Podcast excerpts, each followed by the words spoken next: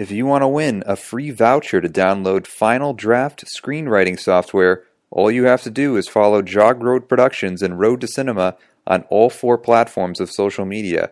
That's right, follow us on Twitter, at Jog Road, like us on Facebook, facebook.com slash Jog Road, subscribe to our YouTube channel, Jog Road Productions, and follow us on Instagram, instagram.com slash Jog Road Productions.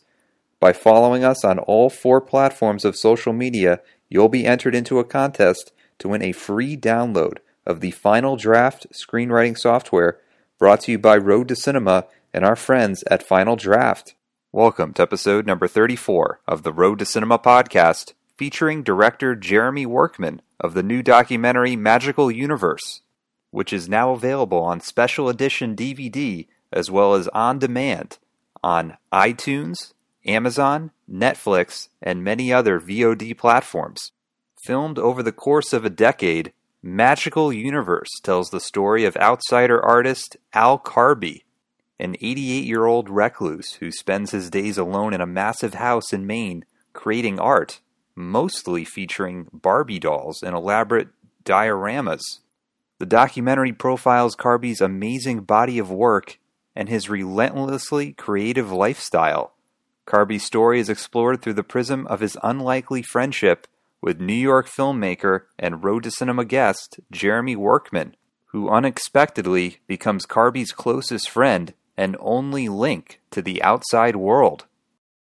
We'll discuss Jeremy's history as a trailer editor, as well as his company, Wheelhouse Creative, which makes trailers, promotional videos, and even documentaries for major networks like E S P N. For more information on the Road to Cinema podcast, to read the Road to Cinema blog, and to watch our Road to Cinema YouTube series, please visit jog road productions dot com. You can follow us on Twitter, at jogroad, like us on Facebook, facebook.com slash jogroad, subscribe to our YouTube channel, Jog Road Productions, and now you can also follow us on Instagram, instagram.com slash jogroad productions. And now we join director Jeremy Workman as he discusses his early career editing trailers and making his very first film, Who is Henry Jaglom? Um, as we were talking before we started recording, my my father is a filmmaker. He's a he's a documentary filmmaker. He's Chuck Workman, and I, so I grew up in L A, and I grew up in this sort of world of making documentaries and sort of living, seeing that, you know, within the house and watching him make documentaries. So I was really young when I was exposed to the documentaries from him, um, and being in Los Angeles, working in documentaries is, is really, I mean, that's very a different kind of, you know, lifestyle of the industry than most people are used to in L A. I now live in New York, and the documentary community is like so huge and vital and important.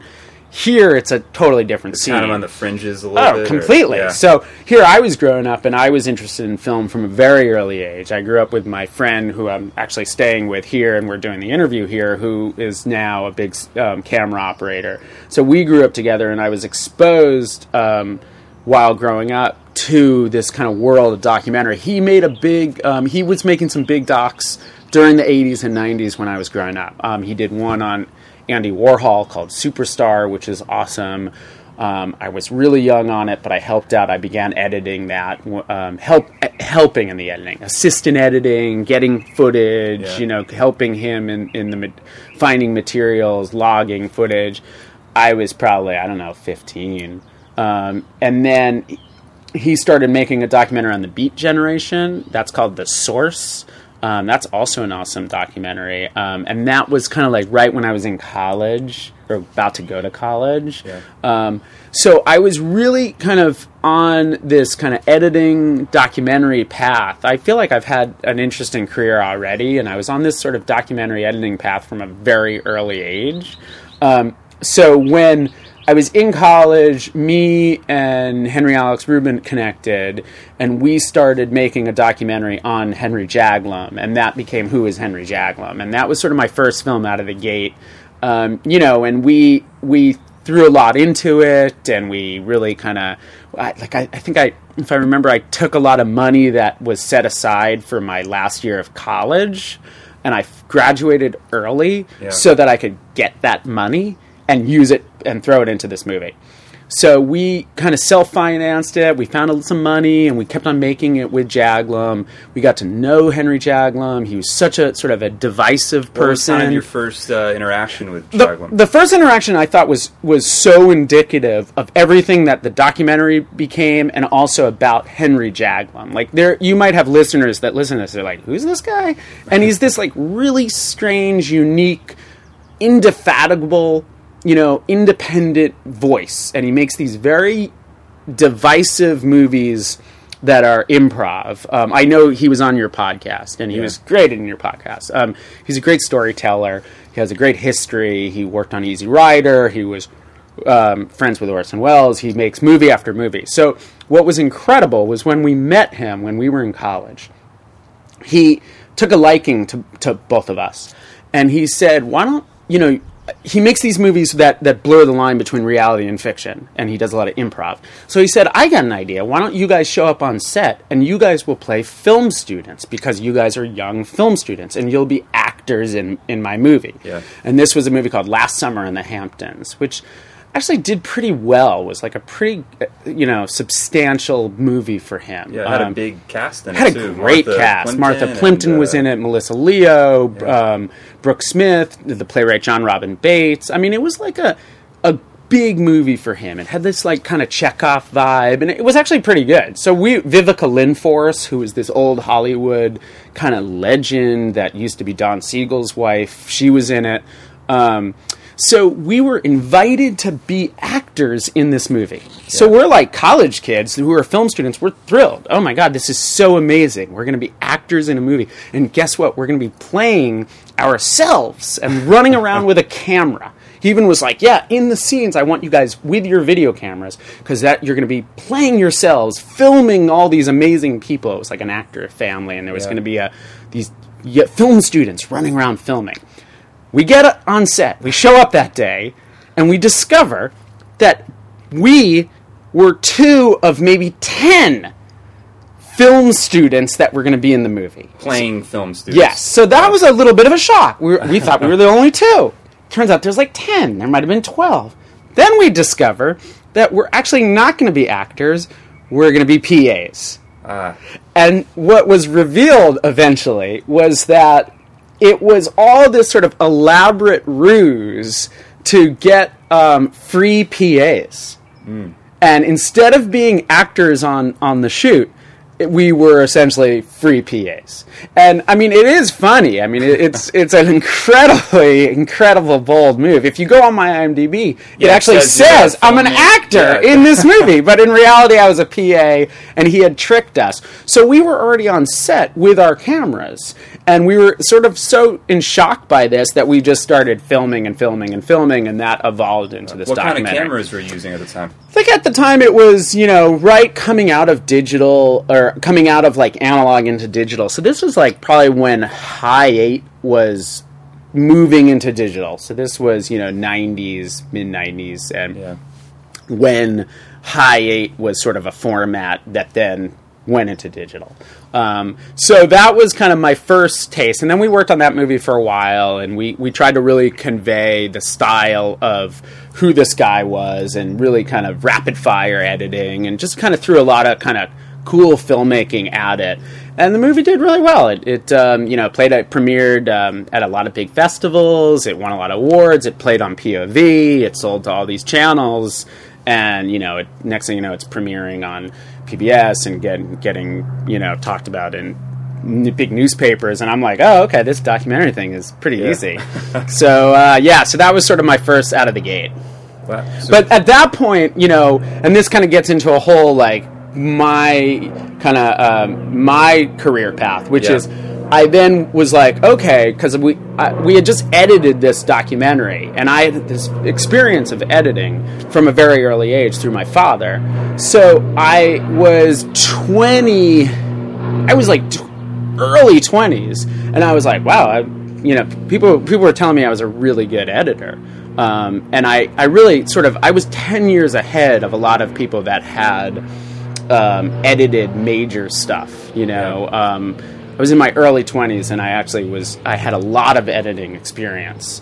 So I was sort of recruited at around twenty-two-ish to edit movie trailers. Um, and then I started editing movie trailers, Hollywood movie trailers, um, and started doing that. By the time I was in my mid-twenties, I had already worked on some pretty big trailers. Um, I worked at a kind of a, um, one of the top trailer vendors in um, in New York. Yeah. Um, there's not many in New York, but there's a really good one. Most of the trailer companies are in L A. Yeah, I talked to uh, Jeff Canoe. Jeff Canoe. So Jeff Canoe is a really interesting guy, and um, you know, so he uh, he and his brother had a he was a trail he was a trailer editor in the seventies and eighties, and did some big trailers like Ordinary People and The Graduate. Oh, Graduate, Annie Hall, Robin. Yeah, huge yeah. trailers, you know. And then he he eventually went from trailer editing to editing some pretty significant eighties comedies, you know. Um, say what you want about Revenge of the Nerds, but it's pretty much a, an eighties comedy classic. Yeah, that was a big... I think he directed that, too. He directed big that, yeah. It, yeah. So he directed that. He directed, you know, Tough Guys with uh, Kirk Douglas, and he did a few others. Um, so he was a neat guy. He and his brother started this company that I eventually worked at. Jeff and Gary Canoe, they had a company called The Canoe Company. That evolved into a company called Geronimo, and that's where I eventually got my start editing trailers. Yeah. So here I was. I was a twenty-five-year-old guy. I was put on movies like... Um, a lot of movies in those Miramax, Harvey Weinstein, like, heyday. Mm. You know, um, uh, the Scream franchise. Were they a client at the... Yes, company? They were. Okay. Life is Beautiful, Shakespeare in Love. Um, you know, I did a lot of those campaigns. It was kind of during Harvey Weinstein's um, and Miramax's kind of, you know, great, great years. Yeah. So I remember I was, you know, again, I was really young, but I was, I, I remember that year where, like, Shakespeare in Love won the Oscar in an upset, Ro- Roberto Benigni won the actor in an upset, and Miramax was, like, r- r- you know, sky high, and I had worked on a lot of those trailers. Yeah. Um, And then, you know, I worked on a lot of other big trailers. You know, I worked on the campaign of Matrix and, you know, Tim Burton movies and Scorsese movies and just a lot of, like, you know, Robert Rodriguez projects and just big stuff. Um, so that was really a, a, a really great experience, um, and definitely something that I learned so much. I learned so much about the industry and filmmaking and, you know, like, I'm sure Jeff Canoe probably talked about the same thing. That yeah. He also said a lot about how, at that time, trailers were really, uh, in the sixties, seventies, really developing into something different. So when you were working on trailers, how were they evolving? They, trailers had really reached this, they had sort of climaxed into this style that is now the style for movie trailers. And that was, I would say, you know, that was happening in the early nineties. And I would say there was... You know, there were some key trailers in the early nineties and mid-nineties that where, you know, for example, uh, the Seven trailer, the David Fincher Seven trailer, you know, that was done at a Hollywood vendor. And if you watched it now, it looks very much like a trailer that is, um, that would play this weekend at the theater. You know, the the seventies and eighties, there was definitely an evolution of trailers. Those were more, many times there was a lot of, like, they were scene snippets, you know, that were sort of strung together, and sometimes there would be graphic and cards yeah. and those kind of things. In the nineties, trailers evolved into what they are now, which is this kind of self-contained two minutes, three-act structure, story, character, all sort of jammed in there. So it it was... You know, and then going into the two thousands, trailers sort of developed a, a, an additional style, and there was, you know, kind of legendary trailers like, uh, you know, Tomb Raider or movies of uh, Tony Scott, that where the trailer style became really um, impactful and a, a different, sort of evolved into a different style. And that um, very much became the norm, so that now when you go to the theater and you see some big trailer... Um, that's some hot trailer now, you know, um, whether it's a Christopher Nolan movie or whatever, that is sort of coming out of the nineties, two thousand style. Yeah. So I was sort of right in the middle of that, and I had done and was very young. I was a good ten years younger than most of the editors that were doing were around. So that was like really um, was a weird experience, but great. Yeah. Were you working directly with the clients? Uh, yeah, I mean, well? you'd work... The way that trailer vendors work is that um, it's such a weird niche, and it's so specific that they... The studios don't have the, those kind of um, editors. So they sort of farm out these jobs to a, maybe there's fifteen to twenty, twenty-five different companies that all have about, you know, eight, ten editors or less. Like the company I worked, we had four editors. You know, and you would just get a movie in and you'd hear this movie, oh, The Matrix. Oh, that's going to be some crappy sci-fi movie. And then you'd watch it and be like, oh, my God. You know, it's funny because my, my father also talked, uh, he, he also was a trailer editor. So we sort of followed this similar trajectory in a way. And he had this really also awesome trailer experience when he was younger. And he actually did the Star Wars trailer. Really? Yeah. Um, he... Uh, Lucas and company were having trouble with their trailer. This is nineteen seventy-six, and he, or seventy-seven, whatever it was, right? And he, my father was an editor and was known as this kind of indie guy making docs, shooting a lot of featurettes, and they brought him that trailer, Star Wars, and he saw a rough cut and then made the trailer. If you watch that trailer now, yeah, it's pretty dated. Like I said, it didn't really get into that kind of style of movie trailers that's prevalent now. So it feels more like, okay, it's a clip, it's a well-composed kind of clip reel, you know. Yeah. But he and I share this very uh, similar experience where he it was this, you know, in the seventies, and they hand him this movie, Star Wars. In fact, I think they they he uh, had to see it at a screening room because it was pre-videotape.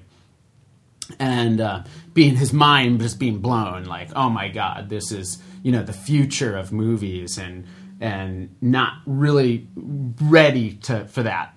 And I had a, also a very similar experience with the movie The Matrix, where I was, I like I, you know, it's one of those things, and I, I'm not saying I'm like, you know, The Matrix is the greatest movie of the last thirty or forty years. I'm not saying that at all. Um, in fact, these days it, it feels a little dated, and it's sort of lost a little of its luster, but I do remember, like, where I was when I watched, when I put that tape in. Um, I was going to be working on it. Most of the effects were not done. It was a lot of green screen. There was a lot of missing effect cards. So you were editing the trailer while it was still sort of... Yes, rough. Yes. And I was, um, in, in full disclosure, I did not edit the, the trailer. The trailer was edited by this amazing editor named Phil Dekord, but I worked on it with him, and I edited a lot of the T V campaign on The Matrix. Yeah. Um, and... You know, I remember when it came in and we're all just sort of sitting there watching it. And, you know, it was definitely one of those moments, like my dad used to say when he saw Star Wars, where it was just like I couldn't I couldn't wrap my head around what I had just seen. Um, it was so different. And, and I think our expectations were so low with that movie because we were kind of um, expecting it to be some like crappy, you know. Yeah. Keanu Reeves sci-fi. So what do you movie. feel is sort of like the first step for you when you go in to make a trailer? Yeah. Are you outlining sort of story points in the movie, or so? Just just to jump to my trailer work now. Oh yeah, yeah, which yeah. is is definitely, you know, relevant for that. Is after doing all this studio work, I kind of got a little burned out. Um, you know, trailer editors have have a high rate of burnout. And you were working for someone else at this time. Yeah, yeah. And I was working on these very intense campaigns that, you know, Harvey Weinstein was involved in, and Um, you know, often I had people sitting behind me. It was very, very intense. Um, so and you always sort of worked with somebody over your always, shoulder? Not always, not always. But, but many times, um, th- it's sort of like the bigger the director is, the more power they have in the marketing of their movies. So if he has time, you know, Michael Mann or David Fincher or Wes Anderson is going to go in the edit room and work on the trailer if they have time. Not always the case. But the bigger the director is, the more they're involved in the marketing. So I, um, so it, it, it has like a, it, it's like got like a very high turnover. It's got a high um, rate of of people losing, you know, not being able to sustain that kind of work. You know, there's not there's career trailer guys, but there's a real high degree of like people could get burned out on it. Yeah. So I was continually making my own movies all this time. I was still making documentaries. I was still doing all this stuff, and then I sort of like, okay, I had enough with the studio world. It sort of peaked, it, you know, again, I'm not even, I wasn't even thirty years old. And I then decided to leave that world and then go directly into independent movies. and doing trailers for indie movies, which is, and I started a company in New York City called Wheelhouse, and now we focus primarily on indie movies, art house, documentary, foreign films, you know, all the movies that I gravitated to as a viewer. Um, so it became a different experience. You know, if you're working on a big campaign of like X-Men, you're looking at a lot of like testing and focus groups, and it's a lot of following what's testing well, and you're listening to the studio give very specific, do this, do this, don't do this. In my world now, it's very different because I kind of run my own shop, and it's only indie movies, and everybody sort of comes to us and they know what I'm about, and that gives me more autonomy to really um, have a real strong say in how these movies go are marketed. Yeah. So to answer your question, what do I do? A movie comes in. Um, well, again, I'm working in indie movies. They're already a tough sell. They're already hard. What do you do? How do you get people to Most go Most of them see? That you get, do they mm-hmm. already have distribution, or are some of them looking for distribution as well? In um, in in the in the earlier years when when I was doing only indie movies, they only had distribution. So it would be a movie, you know, movies that got picked up at a Sundance or, or Toronto Film Festival or some, you know, kind of cool, like an Ed Burns movie. You know, they were the cool indie movies that had distribution. Nowadays, everything's become more and more fractured in distribution, particularly with independent films. And the studios are sort of holding on to this kind of old model. But as you know, I mean, this is, I'm not saying anything new. Yeah. Everything's gotten fractured. So the independent world is completely fractured. And, you know, we could even talk about this with my newest film. But you, it is... Now there's V O D, there's self-distribute distribution models, there's iTunes, there's digital, there's uh, theatrical, there's hybrid theatrical. There's all these different ways now to release your film. And as a result of that, the people that come to me now sometimes don't even have distribution. And it's all a different model now. Um, and each one is different. I just did a trailer for a documentary that is premiering at the Tribeca Film Festival. Damn, I think it's this weekend? Next week? Yeah, I think that's coming up soon. Yeah. yeah. wow, already, it could have even been last night. It already happened. It could have been last night. It's um, the documentary on Saturday Night Live. It's called Live from New York. Okay. okay. That's not the James Franco one, right? Or that's a different No, that okay. is a different one. This is more a, you know, a an official kind of lovely coffee table documentary Made about... Made in collaboration with yes. Broadway Video or Lorne yes, Michaels. Yes, yes, yes. And yeah. Lorne Michaels is involved, and they got... freaking everybody, and everybody's in it. So this is a documentary on Saturday Night Live. Well, in the in years ago, like not even that many years ago, five years ago, a documentary like that would be, you know, picked up by Fox Searchlight or Focus or whatever and go to a thousand screens. Now that's totally different. That movie is being self-distributed by the producers. They're bypassing all the distribution, and they come to me directly. So it's um sometimes they know what how the market is going to be, and sometimes they don't, you know, and it all depends. So I would say everything has really be- become different now. Um, other movies come to me, they know exactly what they want, they're, or what they're doing. I've, we've been working for weeks on this movie Ex Machina, which came out last night, um, yesterday. Yeah. It's this really cool robot movie. Got really good reviews. It's incredible. I saw, yeah. yeah, Oscar Isaac is Oscar uh, Isaac's yeah. in it, and uh, it's directed by Alex Garland, who wrote The Beach and wrote a lot of Danny Boyle movies. So we've been working on that for weeks and weeks, doing all kinds of different things on it. Not just trailer stuff, but just other pieces. Do you do T V ads as well? We do. Are those yes, sort of linked we do. In there? Okay. Yeah, they're linked in. Usually, it's different. A lot of times. Uh, different vendors work on different things. With Ex Machina, we even created a, a ton of, you know, featurettes that are, you know, people might be like, oh, like a featurette, like, like a D V D extra. Yes, but we're making them a lot cooler than that, you know, and there's something that play on iTunes, and they're two and a half minutes, and it's a profile of the special effects, and it's all done in a really cool way. So, like that movie, they know exactly what they want, and they have a very specific audience. And other movies that come to us um, are more art house. Some uh, we do a lot of foreign films. You know, we work on Amour, You know, yeah, Michael Haneke, the Oscar, which won the Oscar. Language, yeah, uh, what do you do with that? Yeah. You know, I mean, I at one point I had counted, I had worked on, I had done the trailers for six movies that won Best Foreign Film Oscar. So, you know, it's a it's an odd trajectory for somebody who's an editor, a trailer editor. You know, I had started in my twenties working on some of the biggest movies there are, movies that would win Best Picture Oscars, and now here I am do, still doing this years later and working on movies that are the art house movies or the foreign film movies that are up for Best Documentary or Best Foreign Film. Yeah. Which again is more in um, more in sync with what I'm interested in. Um, but like, you know, a movie like A Separation comes in. I don't know if you know that one. Yeah, that, that also won uh, a couple years ago. Too. Best best Iranian, foreign film uh, and Iranian yeah. movie. So it's an Iranian movie about um, a divorce, essentially. And there's also some intrigue going on where somebody gets hurt and there might, you know, who's at fault. So you have an Iranian movie, right, which is already a tough sell. It's subtitles. It's about divorce. It's a domestic story. I mean, how the hell do you make a trailer out of that? You know, it's one thing when you have... you know, some awesome Marvel Comics movie, and it's like yeah. there's amazing scenes and amazing shots and just amazing stuff, and they're throwing so much at it. But now it's a whole different thing and a whole different kind of muscle and challenge when an Iranian movie comes in, and I'm trying to get you to see this movie and...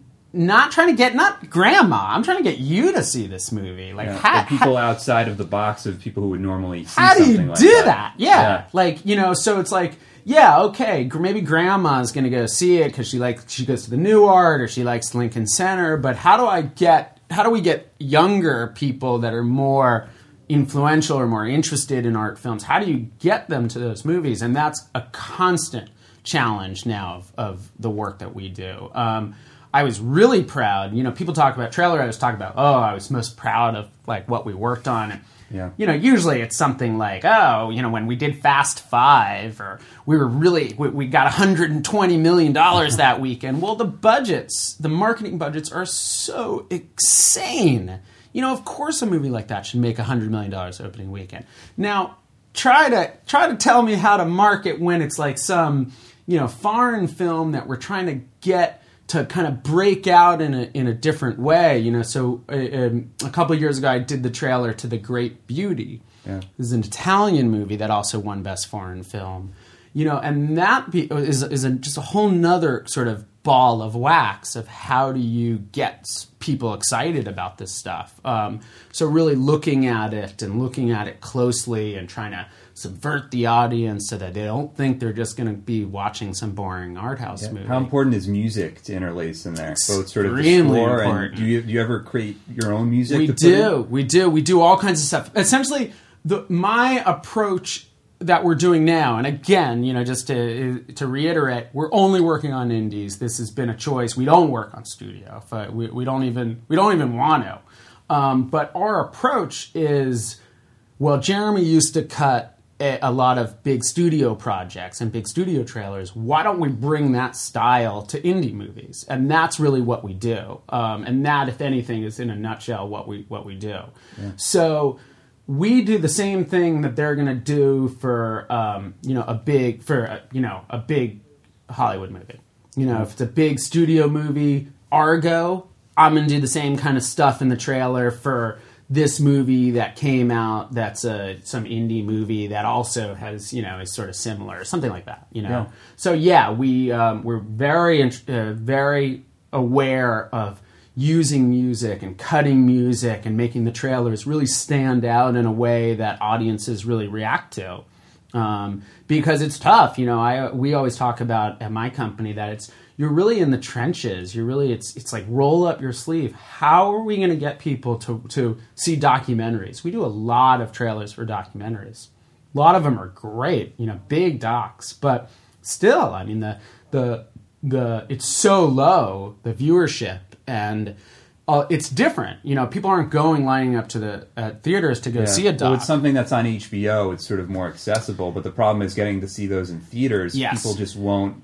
Yes. Have that initiative to sort of go out when right. sort of Netflix, right. H B O. And this echoes some of the things that we've already touched on a little bit, where, yeah. you know, the distribution models are so fractured. And when I was growing up with my dad, Chuck Workman, making docs in the in, when I was growing up, it was a, you would the docs would go to the theater and they would be up on, against the same movies that had stars in them. And it was very difficult. And docs really had a lull in the eighties and nineties. I mean, everybody talks about this, that they weren't finding audiences. And these amazing movies that were, you know, these amazing documentaries, whether it's Errol Morris or whomever, they weren't finding their audiences at the time. And it really, it took that change of model in the early two thousands for docs to finally break out a little bit. And now documentaries rarely do well in theater. I just made a documentary that at some point we'll talk about. Yeah. But uh, uh, it it you know it was released in theaters by I F C Films, um, which was a huge huge quote unquote victory. It was a huge coup. I you know my last documentary gets a theatrical release. Yeah. Ooh, there's a dog. uh, Uh, that's my friend's dog. So um, it's a huge coup to get yeah. have your documentary released in theaters. Yet still, even that, it's there. The audience isn't there. You know, people now, thankfully, are finding documentaries on V O D and iTunes and Netflix. And what people, what what distributors are discovering is that there is a healthy interest in docs, huge, but it's very confined to people at home. People like to watch documentaries at home. Yeah. People don't necessarily like to go to the theaters to watch document- documentaries. I think they don't see them as a theatrical experience. I think so. And I think there's a lot of debate that I'm sure everybody reads about, about like Netflix and how is it good for for for filmmaking today? And if you're a filmmaker, is Netflix a good thing? And um you know, I'm looking forward, and, and I we you know again, well we could we could get into oh, yeah, it. We'll but jump right in. Yeah, my documentary is coming out on Netflix on May twelfth, yeah. and it's coming on home video on May twelfth. So I'm I'm sort of doing another round of publicity with it.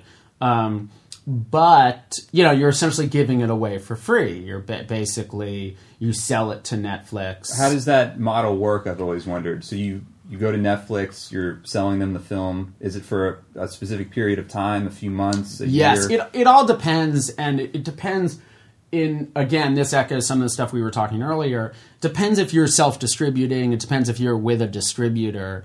Some distributors have already deals in place with Netflix. We There's some distributors that aren't with Netflix. They're with Amazon. Yeah. Sometimes it's a two-year period. Sometimes it's a five-year period. Netflix, meanwhile, has changed a lot in the last few months. As everybody knows, Netflix has started to want to do more original programming. A year ago, if if you made a movie on and you had a video camera and you made a movie on your dog, okay, there was a good chance Netflix might might take it. They their their mandate was, we want to be the world's world's video store. We want to have everything. That was a year ago. It's totally changed. So things are already really different in that in that um, in that zone. Yeah. Um, now I would say they don't want everything. They want stuff that's going to appeal to their customers. They want stuff that are, that are that are known. And it still creates a lot of challenges. In my case, um, my movie, that my newest documentary, Magical Universe, was released by I F C. I F C has a deal with Netflix and then immediately just sort of puts uh, it out. Sort of like uh, like how H B O is deals with some studios. Is that sort of how I F C works with Netflix? Yes, and I think that's the case with most indie indie distributors. Yeah. Um, But, you know, you're you're always sort of figuring out, well, how do I how do we get it to iTunes? How do we get it on V O D? How do you get your movie out? And, yeah, of course, look, it, it's, you know, it's sexy if you're Christopher Nolan and you don't have these problems. But ninety-nine percent of the filmmakers who are making movies today are have these problems. Yeah. And these are problems where you're making movie, you're, chal- you're challenged with budgets, you want to find an audience, and you want to figure out ways to put it out. Um, and not every movie is is a is a blockbuster. You know, there's a world of, of interesting movies out there, you know, um, where that that aren't the the weekend studio releases. Yeah. And, you know, you have to figure out ways to, if you're a filmmaker, to get it out, or if also in my case, if you're making, if you're marketing, how to put these movies out. Yeah. So for Magical Universe, you started working on this about two thousand, two thousand one? Yeah, so Magical Universe is... Um, is this, it's really sort of unique, and that's both good and bad. You know, I, I'm, you know, I say that in the most modest sort of way. Like, it's unique in a difficult way too. I basically, um, I met a very strange, unique outsider artist in, who is an elderly guy living alone, reclusive in Maine. And I met him really randomly. In just um, just this kind of happenstance way. And I became friends with him, and I started filming our friendship. So here I was in New York City, you know, running around this film guy, and here's this eighty-eight-year-old weird artist in Maine who, by the way, all his art deals with Barbie dolls. Um, and he's living in this small town in Maine um, in this giant house. And for years and years, we had this friendship that I would film, and I would go visit him, and I would bring my camera, and it kind of is this sort of, it's hard to explain, it's kind of this home movie documentary where you think it's this kind of mo- this profile of this weird artist, and then it morphs into this story about friendship, and through this friendship that the artist, his name is Al Carby, through the friendship that Al has with me and my girlfriend, all this sort of amazing stuff starts happening for him. And and by the time he's like in his late eighties, early nineties, he's suddenly like coming out to the world in a way that he never had. Yeah. What I noticed in the film is that, you know, he's living this very reclusive life, and he's creating all of this art in isolation. So it's just fascinating how much he accumulated over the years, because, I mean, when in the, in the sort of the small town culture, it's sort of looked down upon to be an artist or to be... you know, sort of be creative. So he just did all of this on his own. And, you know, as he says in the film, he, you know, you constantly reiter- reiterate, he needs to be creative. Yes. He has this desire to be creative. Yes. And he just keeps making all yeah, this, this stuff. Is a, so his house is almost all artwork. Yes. Right, yeah. So it uh, it's a really unique story. It's this man that was living in this small town in Maine. And Maine is this really, you know, interesting place, too, that I've spent a lot of time in. But it's a it's kind of off the grid, and where he lived was kind of off the grid. And here, here's this guy in his late eighties who's filled this giant house, a four-story house that he's kind of built and rebuilt and put on extra rooms, and he's filled it up with his own art. And all he's doing day after day after day is creating art. And the art is what he kind of has access to. So you look at it, you're like, this is so weird. Um, he's making art. He's making Barbie doll collages. He makes Barbie doll dioramas. He takes photographs of Barbie dolls. He then takes those photographs and kind of creates collages. And it's this sort of portrait of this, you know, what would be called, he'd be classified as an outsider artist. It's sort of a, a kind of, you know, it's a, it's a, it's a, it's a kind of classification, you know, the artist who doesn't really have any training. Sometimes they're, um, you know, mentally ill artists that are yeah. sometimes classified in that way. And he's kind of in that in that category. Um, so for years, he was just a friend of ours. And we had this very odd relationship where we would send him money. We would go visit him. We would show, we would send video letters to each other. I mean, one a, a big component of the movie is... I, me and my girlfriend Astrid would send him video letters, and then he, and this is a man, like I said, in his late eighties who who rarely left his house. He like decided to go to the Salvation Army or the Goodwill in his town, and he bought some crappy video camera. So he starts making videos. He had never made videos before. He starts making videos to send to us. Yeah. And then it, it's this kind of odd kind of pen pal movie, where these two people are exchanging video letters, and they, they're completely two different people, and how this sort of friendship is evolving. Meanwhile, it's this portrait of this artist who, as as you said, just is making just art twenty-four seven. I mean, literally twenty-four seven. The guy would wake up, he wakes up, makes art. all day, every day, yeah. goes to sleep, makes art. You know what I mean? It's just nonstop. So um, originally that was not, you know, there's been jo- there's been things that I've worked on where it's like, okay, we're in production on a documentary. You know, I've also done some like E S P N thirty for thirties, you know. You're in production. Here's the budget. Here's the money. You know, you're in production. It's going to yeah, exactly, end exactly. At a certain time. This was not that. This was very different. This was almost like an anti-movie where it wasn't ever even planned to be a movie. So it, the fact that it became something that then I was able to sculpt into a movie and then um, get out there was really. Yeah. You know, it was, but it started with a short film, which you had right. in the within the film. Yes. Yeah, so the movie, um, you know, it's it, the movie is. Uh, I guess you would say that it does a lot of those kind of breaking the wall. It kind of messes with the form a little bit. It's self-reflexive. I'm in it. I'm in it a lot. You narrate so, it. I well. narrate yeah. it. Yeah. So if like if you uh, if anyone listening to this is already sick of, me, of hearing me natter on, they may not uh, they may not like the movie so much. But um, yeah. So it, it that came out of the fact that the guy's art, Al Carby's art, was so unique, and every style was in his art. You know, he is his art is self-reflexive. His art is about himself. He puts himself in his photographs. Yeah, it's about Barbie, but it's also got this sort of very interesting sort of style. So I thought it was really important to convey that in the movie. And if anything, I would say that he is his art is the art of collage, and this is a documentary that's almost like a living collage. So it has all these different styles.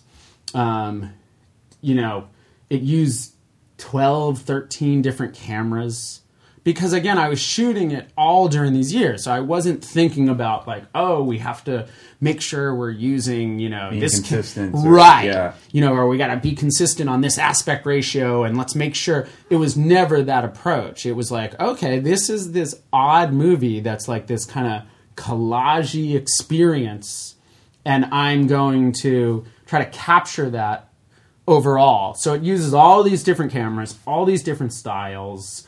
Um, there's animation in it. There's still photos. There's a first-person narrator. It flips. It does all this kind of, you know, self-reflexive stuff. Yeah. Um, so it was a, not a movie that I thought would even get out much. Um, and then it started to kind of do the fest- film festival route, and it started to do really well on there, on the film festival circuit, win a bunch of awards, and it was eventually picked up um, out of a great film festival called Doc N Y C, which is a, a kind of a really great documentary film festival in New York that Tom Powers runs. It was picked up out of there from, from an I F C, picked it up, acquired it, and it was released, and now it's coming out on uh, home, you know, Netflix and D V D on, on May twelfth. Yeah. Uh, what's interesting is, uh, I mean, you worked on this for so many years. Mm-hmm. Did the way you saw the finished product evolve over time? Did you ever have sort of a written document saying, hey, this is sort of how I see it progressing, and even writing out your narration? Yeah, I mean, what, you know, it was one of these things where it evolved into a movie. So for the for for several, uh, for a long period, and I, again, we're talking years, this was not a project that I was pursuing. This was this was just something I was filming almost like home movies. That was something that I wanted to film because he was a friend of mine. You know, he's my friend is this eighty-eight-year-old artist in Maine. I'm filming this because it's interesting. So it was always more of that approach as opposed to trying to turn it into a movie. However, I made a short film. And the short, and I, and, and I, even the short film had very low um, expectations. Like I wasn't trying to get it out or use it as a calling card. I just was like, this is so weird. This guy is so weird and strange. And this is so interesting. Let me make a short film. What happened is after I, that short film was made, all this kind of magical stuff happens again from having the, making the short film. Um, so then I started to realize, okay, that's really what this story is about. It's about how it's not just another profile of a, of a strange artist, but it's actually this different kind of story with a lot of texture and a lot of layers where it's this guy and it's this relationship and how the two sort of impact each other. Um, how Al's Al as an artist and Al as a friend became these things that are sort of impacting this overall big story.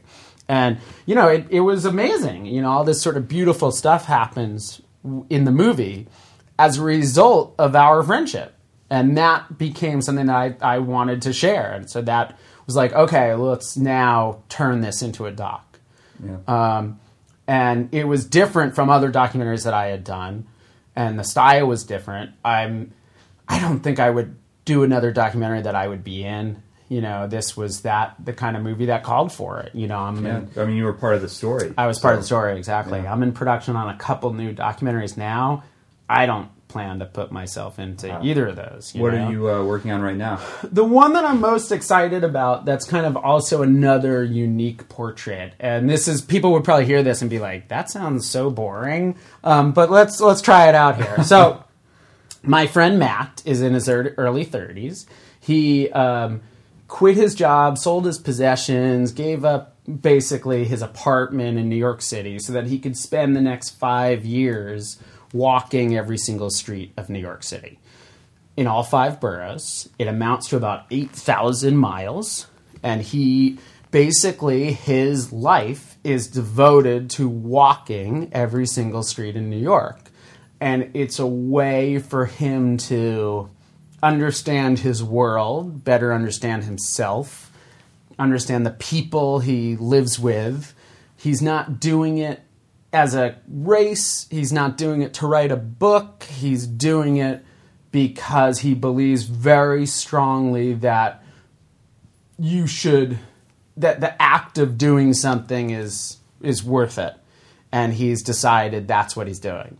So I've been filming him, and it's sort of shaping up to be a really interesting, again, small doc um, that, you know, has a little, some, it, it sort of feels a little like... Um, I don't know, like a, maybe like a Thoreau kind of Walden Pond, kind of Into the Wild for New York City kind of yeah. thing. It's neat. I really like it. Again, it could be incredibly boring, but we'll we'll hopefully try to make it so that it uh, it's pretty yeah. it's pretty interesting. So you constantly balance between your company, Wheelhouse, and also making your own personal films exactly on the side. exactly so so um you know, and this kind of cuts back to what we were talking at the beginning, which is, you know, I, I feel like I've made some what I'm really happy with, but they're definitely um unique choices for my career. You know, I have this company in New York City. We work on all kinds of movies, we work on trailers, we we shoot, we produce, we work on big docs,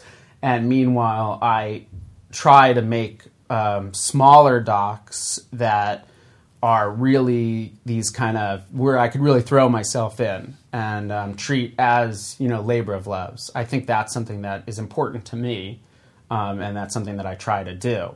Um, and yeah, I have other bigger projects that are in the different, different uh, you know, shapes and different levels on the timeline, and some are bigger and sexier projects, but the ones that really sort of get me excited are these sort of smaller ones that I'm sort of more involved on. on Have you ever level. thought about making a narrative film, just with actors? And yes, um, I've done. I've done some narrative shorts, and and um, you know, like a lot of people that you'd meet out in in Los Angeles, I have narrative projects at different stages of development. I have scripts that are in development. I have, um, you know, I thought. Um, With Magical Universe, um, I was pursuing a narrative project for quite a long time that at one point was greenlit, and it was a um, it's a thriller set. Um, it's like sort of a women in jeopardy thriller, but like a good one, right? Um, not just some crappy one, but like a good kind of cool indie thriller. And it is taking so long. You know, one of the one of the challenges of trying to make narrative films is it takes so long. You know, and you're constantly, you're you're spending a lot of time, you know, going on meetings and going to lunches and, you know, waiting for responses, that it is can be challenging if you want to make movies, because you have to sort of say, like, okay, the movie making, uh, this lunch that I'm going on is part of making the movie. Yeah. You know, and you have to sort of... You, you have to know, accept that as part of the process. Exactly. As opposed to fighting it. Exactly. Yeah. So um, in many ways, a lot of times my response to the weight is, okay, well, I'm going to keep making my small movies and my small documentaries. And that's sort of been what I've been doing. Yeah. So, uh, yeah, continue that. But, yeah, I also have these paths where I'm involved in narrative projects as well. Cool. So Magical Universe is May... May twelfth. May twelfth. It is... It should be back on V O D, iTunes, D V D, and, of course, Netflix. And that um, it was in... You know, it played in a lot of cities for a doc. It played in about twenty cities. And now it's sort of in its... In its, it's actually right this second. You can't even see it. It's, you know, the uh, the distributor, I F C Films, is still... still has that kind of old dated model where it's like they put it in theaters, yeah. then they remove it from theaters, and now it's in its dark period and you can't even see it, and then it's going to come back for on in home entertainment in May twelfth. So May twelfth is the day. Circle it on your calendar. If you want to see a very unique, uh, interesting movie, Magical Universe. Awesome. And do you have a website at all? I do, magical universe film dot com. And um, you, um, I think it could also be found on, you know, the I F C page. And if people want to also see the work that we do, my trailer work, that's wheelhouse creative dot com. Um, and if there's indie filmmakers out there that are listening to your podcast, that have a movie, and they're trying to figure out what to do with trailers, totally, they can reach out to me. Um, you know, we try to be a real sort of resource for indie filmmakers. A lot of times indie filmmakers come to us and they're just like, we don't we don't know what we're doing. We don't know how to do trailers. It seems to cost a lot of money, and we don't we don't know what we're doing. So um, that's constantly something that we're dealing with, where, you know, it's a film, it's an indie filmmaker, and they're trying to make their get their movie out, and they don't really know how to do do trailers. So mm-hmm. we're always trying to sort of figure out how to kind of, you know, ease that process a little bit.